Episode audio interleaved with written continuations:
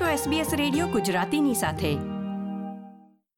નમસ્કાર, સાતમી જાન્યુઆરી બે હજાર બાવીસના મુખ્ય સમાચાર આપ સાંભળી રહ્યા છો વત્સલ પટેલ પાસેથી SBS ગુજરાતી પર. પ્રસ્તુત છે આજના મુખ્ય સમાચાર.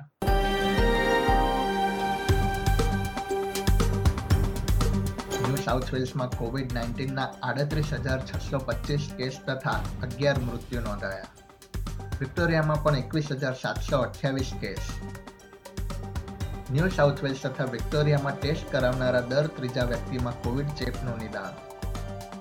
અને ટેનિસ ખેલાડી જોકોવિચને ઓસ્ટ્રેલિયા છોડવા છૂટ હોવાનું જણાવતા કેન્દ્રીય હોમ અફેર્સ મંત્રી કરેન એન્ડ્રુઝ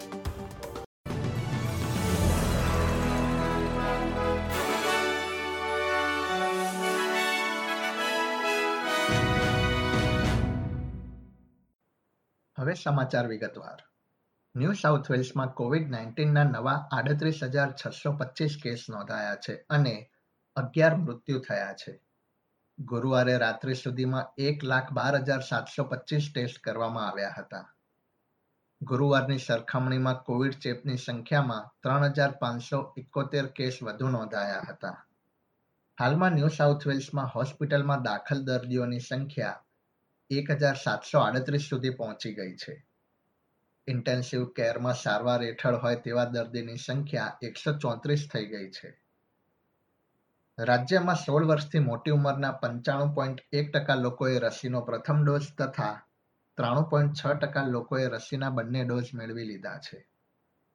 બારથી પંદર વર્ષની વય ધરાવતા એક્યાસી પોઈન્ટ ચાર ટકા લોકોએ પ્રથમ ડોઝ તો ઇઠ્યોતેર પોઈન્ટ એક ટકા લોકોએ રસીનો બીજો ડોઝ મેળવી લીધો છે. વિક્ટોરિયામાં પણ એકવીસ હજાર સાતસો અઠ્યાવીસ કેસ નોંધાયા છે અને છ મૃત્યુ થયા છે. રાજ્યમાં હોસ્પિટલમાં દાખલ થનારા દર્દીઓની સંખ્યામાં પણ વધારો થયો છે. હોસ્પિટલમાં દાખલ દર્દીઓની સંખ્યા છસો ચુમ્માલીસ સુધી પહોંચી ગઈ છે. રાજ્યમાં હાલમાં એકસો છ દર્દીઓ ઇન્ટેન્સિવ કેરમાં સારવાર હેઠળ છે, જેમાંથી ચોવીસ દર્દીઓ વેન્ટિલેટર પર છે. છેલ્લા ચોવીસ કલાકમાં વિક્ટોરિયામાં અડસઠ હજાર બસો બે ટેસ્ટ કરવામાં આવ્યા હતા.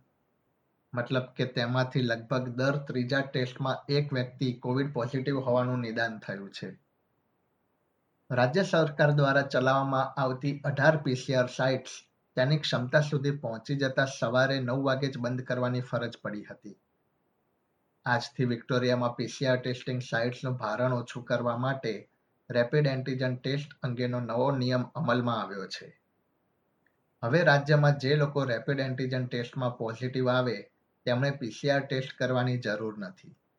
તેમણે આઇસોલેટ થઈને પોઝિટિવ રેપિડ ટેસ્ટ રિઝલ્ટ રાજ્યના આરોગ્ય વિભાગની સાઇટ પર રજિસ્ટર કરવું જરૂરી છે. આ ઉપરાંત તેમણે નજીકના સંપર્કમાં આવેલા લોકો વિશે પણ જાણ કરવી જરૂરી છે. એક્ટિંગ પ્રીમિયર જેસિન્ટા એલને જણાવ્યું હતું કે આજથી રાજ્યના રહેવાસીઓ તેમના રેપિડ એન્ટીજન ટેસ્ટનું પરિણામ ઓનલાઈન પોર્ટલ પર રજિસ્ટર કરી શકે છે. એક્ટિંગ ચીફ હેલ્થ ઓફિસર બેન કોવિને જણાવ્યું હતું કે નવી સિસ્ટમની મદદથી યોગ્ય ડેટા મેળવવામાં સરળતા રહેશે. તાસ્મેનિયામાં કોવિડ નાઇન્ટીનના એક હજાર ચારસો નેવ્યાસી કેસ તથા તેર મૃત્યુ નોંધાયા છે. ગુરુવારે નોંધાયેલા સાતસો આડત્રીસ કેસની સરખામણીમાં શુક્રવારે નોંધાયેલા કેસ લગભગ બે ગણા છે.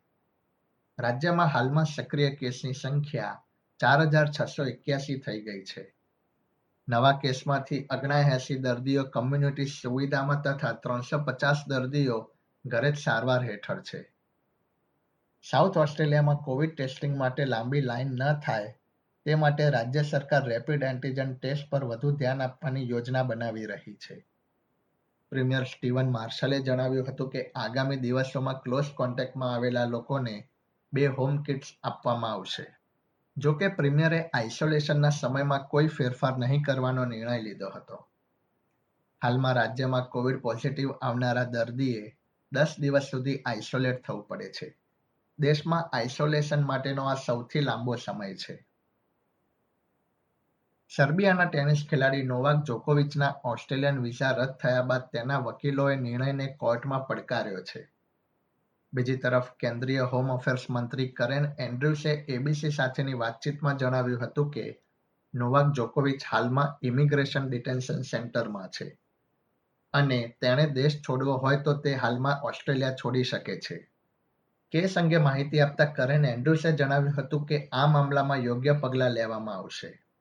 ઉલ્લેખનીય છે કે જોકોવિચ કોવિડ નાઇન્ટીન પ્રતિરોધક રસી અંગે ખુલાસો કરવાનો ઇનકાર કરી દીધો હતો અને તેણે વિક્ટોરિયન સરકાર દ્વારા આરોગ્યલક્ષી બાબતો પર છૂટ મેળવ્યા બાદ ઓસ્ટ્રેલિયા પ્રવાસ કર્યો હતો.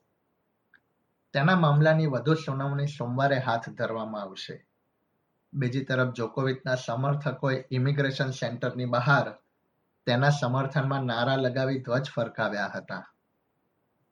જોકોવિચે અત્યાર સુધીમાં વીસ ગ્રાન્ડ સ્લેમ જીત્યા છે અને તે એકવીસ ટાઇટલ જીતવા માટે પ્રયત્ન કરી રહ્યો છે.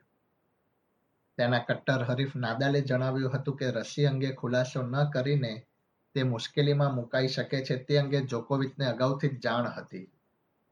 દક્ષિણ વેસ્ટર્ન ઓસ્ટ્રેલિયાના રહેવાસીઓને આલ્બની ખાતેના બુશફાયરને નિયંત્રણમાં લાવ્યા બાદ વધુ સાવચેત રહેવાની ચેતવણી આપવામાં આવી છે.